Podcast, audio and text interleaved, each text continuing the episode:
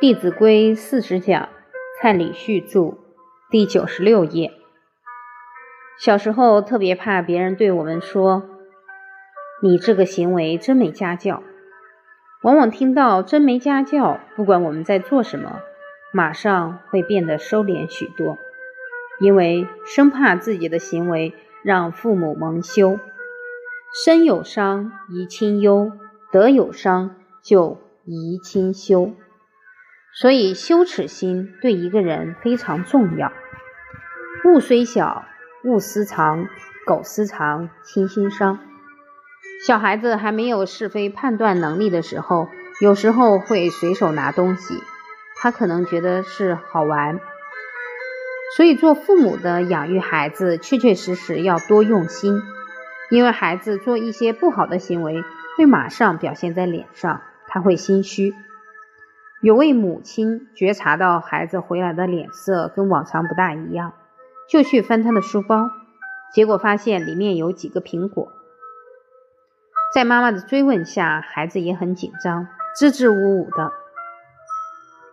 后来就糟了，说跟几位同学经过水果店，顺手就拿了。其实他不见得是要吃，是几个同学一窝蜂似的，那种气氛让他觉得好玩。这位母亲二话不说，马上带着这个孩子到水果店去。到的时候，先跟老板鞠个躬，然后跟他道歉。老板还在忙，也不知道发生什么事。他说：“我的孩子拿了您几个苹果。”然后妈妈就把钱付给老板，并要求他的孩子跟老板道歉。当孩子第一次犯错，你马上制止他，他会终身记住，不会再犯。当看到母亲在给人家，在给人家鞠躬赔礼，其实这个孩子内心会觉得很惭愧。母亲的身教就是唤醒了孩子的惭愧羞耻之心。孩子不可能不犯错，犯了错，我们若能适时的指导他，也会是一次很好的机会教育。有位妈妈带着孩子去逛。书店展卖的很多的日记本都附有一个小小的钥匙。出了书店以后，妈妈发现孩子手里拿了一把小钥匙，就拿回去要还给收银员。收银员说：“这个拿回去也不知道装在哪里，就送给你吧。”妈妈也不以为意，就拿回去了。后来小孩子上学了，孩子会顺手拿同学的一些小东西回来。所以，孩子还没有是非判断能力的时候，做了错误的动作，你不纠正他，他有可能以后会习以为常。当父母的孩子五六岁以前多付出、谨慎教导，相信区分是非好坏的能力会扎得很稳固。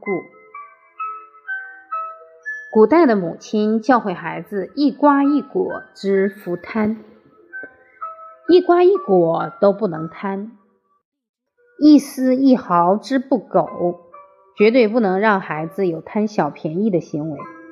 俗话说：“小时偷针，大时偷金。”要教导孩子，物虽小，勿私藏，不可以拿人家的东西，否则因为他贪，到最后很可能想要的东西，他就会不择手段的去偷去抢。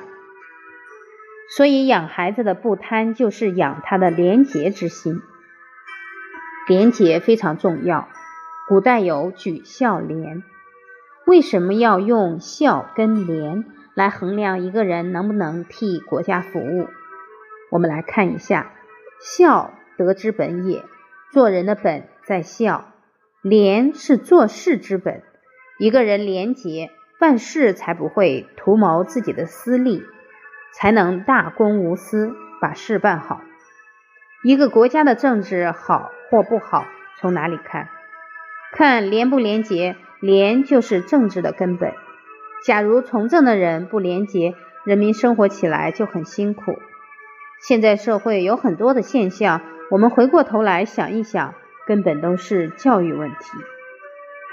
教育已经缺失了一段时间，我们现在去抱怨没有用，从自己开始，从每位家长、每位老师开始教孩子不贪。养他的廉洁之心。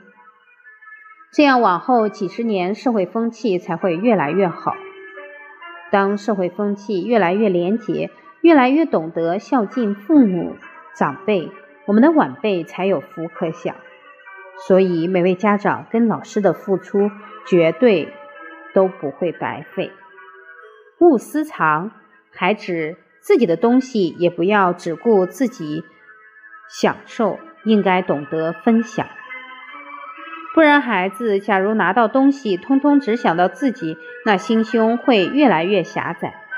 记得有一次，几位孩子一起上课，其中有一位孩子的母亲拿了几罐牛奶给他。在哪里拿给他？是跑到房间里面，然后告诉儿子说：“这个都给你喝。”很怕其他的同学看到，他的孩子喝牛奶也要偷偷摸摸。没有错，这个牛奶确实是给他喝下去了。但是这件事对他整个人格是什么影响？我相信他喝的也不痛快，吸收状况也不好。因为要遮遮掩掩，他们的老师很仔细观察到这一点，当天晚上就跟这个小朋友说：“你有这么多瓶牛奶，独乐乐不如众乐乐。好东西要跟好朋友一起分享，你愿不愿意拿出来给大家喝？”孩子也很单纯，他说好。其他的同学都很欢喜，然后每个人就倒一点。一个很微妙的现象就发生了：当人很愿意付出，就会唤醒很多人的一种欢喜心，也会替别人着想。当牛奶倒的太多的时候，小朋友会说：“好了好了，其他的同学还要。”当每个人都有了牛奶，再一起喝下去，这几个同学要喝的时候，都说谢谢那位同学，所以他也很高兴。当天晚上，他写日记，就提到请大家喝牛奶的事。觉得那一杯牛奶特别香，特别好喝。刚好他的妈妈翻了他的日记，一看孩子这么慷慨，还觉得请别人很欢喜。妈妈突然反思自己是不是做的不恰当。财散则人聚，人要慷慨才能赢得人和，人生跟事业才会有所发展。我们的慷慨，我们的不贪，都可以给孩子做很好的榜样。古代有个人叫杨震，汉朝人，他为官非常清廉，而且常常会帮国家举荐一些好的人才。当时他在东莱做太守，举荐了一个读书人叫王密，举荐他当昌邑令。这个人很感谢他。所以有一天晚上，就带了一些黄金去送给他。杨震就跟王密讲：“我这么理解你，还举荐你当官，你怎么这么不理解我，还要送我黄金？”结果王密就跟他说：“我这这个没有关系，只是我一点心意，现在绝对没有人知道。”杨震就说：“怎么会没有人知道？天知地知，你知我也知。”所以，一个人的品德在哪里看得出来？在没有人看到的地方，才能显现一个人的节操。王密听完之后，觉得很惭愧，就走了。杨震非常清廉，他这个榜样也影响了他的后代子孙。他的孩子丙，他的孙子次，他的曾孙彪，做官通通都做到三公的位置。都是国家的高官，没有贪念那些黄金，才赢得了更大的功德跟福分。所谓积善之家必有余庆。再要引导孩子对公物也要爱惜，不能拿来私用，这个也是很重要的一点。我曾经遇到过很多很成功的人，他们都有提到小时候他们的父亲母亲担任公职。但只要不是单位的事，绝对不搭乘单位的车去办事，甚至于单位给家里装的电话也不拿来私用，非常廉洁，所以留给孩子很深的印象。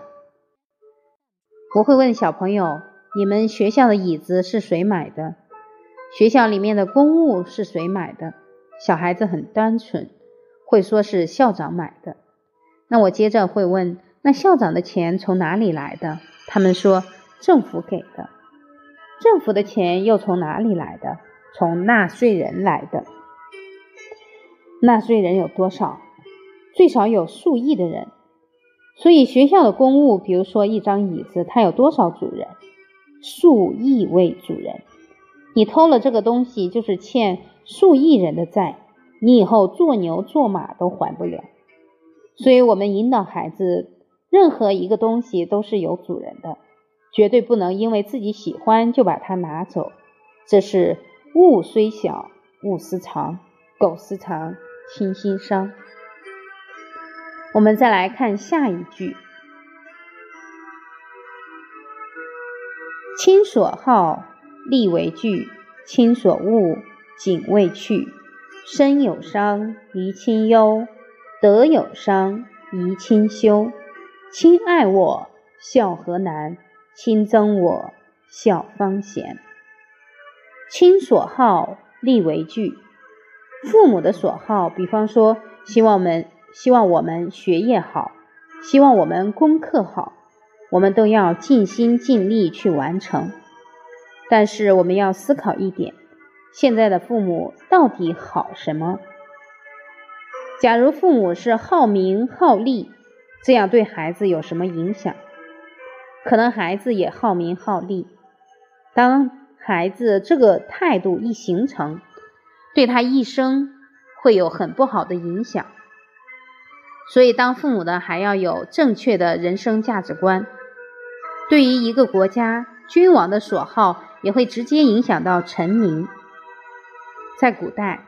楚王很喜欢腰很细的女子，结果宫中的女子很多都饿死。上所好，底下的人就会迎他所好，带动的风气就是不好的风气。一个家带坏风气，家会垮；一个国的国君带坏风气，国就垮。所谓一家人，一国兴仁；一家让，一国兴让。一人贪利，一国作乱。一个国君假如很贪钱财，到最后的下场很可能是跟人民发生冲突。古代纣王宠爱妲己，其实，在纣王那个时代，有没有贤臣辅佐？有，其中有位贤臣叫箕子。他看到纣王送妲己一双象牙做的筷子，就断定商朝要亡了。有这么严重吗？我们细细推敲一下：当妲己拿着象牙的筷子，请问她要用什么酒杯？可能是犀牛玉杯。拿着犀牛玉杯，请问用什么盘子？可能是金子、银子打造出来的盘子。那用金子银子打造出来的盘子，会不会盛的是豆腐青菜？一定是山珍海味。盛的是山珍海味，你会不会穿个 T 恤衫在那里吃山珍海味？一定是绫罗绸缎。穿着绫罗绸缎吃着山珍海味，会不会住小木屋？一定住豪华的宫殿。这些都要钱，钱从哪里来？对人民不断的压榨，到最后人民一定会起而跟他对抗。你看古代这些贤哲，确确实实很有智慧，他们懂得抽丝剥茧，看得长远。后来商朝被周武王推翻了，周武王对纣王的子孙有没有赶尽杀绝？没有，而是额外再划一块地方，让他们继续在那里生活。古代的君王有王天有望天下的胸怀，以仁德服人，打仗是迫不得已。周朝因为有这样的胸襟，也很快赢得天下人的归顺。所以，无论对一个家庭还是对一个国家，好名好利都要不得。世间人说，人生的目标就在求富贵。那到底什么是富贵？人忙忙碌碌一生就是要享受富贵，到底有没有享受真富贵？现在的人一生都被误导，很多畅销书把如何赚进生命的第一个五百万、第一个一千万当做成功，所以现在人的专注点都在钱，好像觉得一有钱人生就好，殊不知欲望一开见不到底，所谓欲是深渊。很多人觉得有钱叫富，其实越有钱越觉得少。看到别人比自己有钱，比方说别人有五千万，自己才一千万，觉得自己很穷；等自己有了五千万，又看到别人有一亿，又觉得自己很穷。所以这样的人有没有富？没有。知足者富，这才是富真正的意思。当人不知足，再有钱也会觉得很匮乏。我曾经接触一些企业家。他们说，企业家假如没有听闻圣贤的教诲，这一生真的是穷的只剩下钱而已。当人生有钱而没有智慧，钱可能是什么祸患？当有钱了，外面又有那么多诱惑，他就会开始糟蹋自己的人生。有调查显示，大企业家有几种下场：第一种下场叫劳心劳力，每天工作很努力。工作超过八个小时，超过十个小时，但是正值中午，突然发现自己得了癌症；正值中年，突然发现自己得了癌症，生了重病，努力了一二十年，到头来什么也带不走，这个叫劳心劳力。他躺在医院里，心里快不快活？不快活，心里想着自己这么大笔财富财产。不知道会落在哪个男人的手里，赚了大辈子的，到头来都花不到，他的内心会怎么样？死不瞑目。这个结果好不好？不好。但现在有很多人确确实实是往这个方向在冲。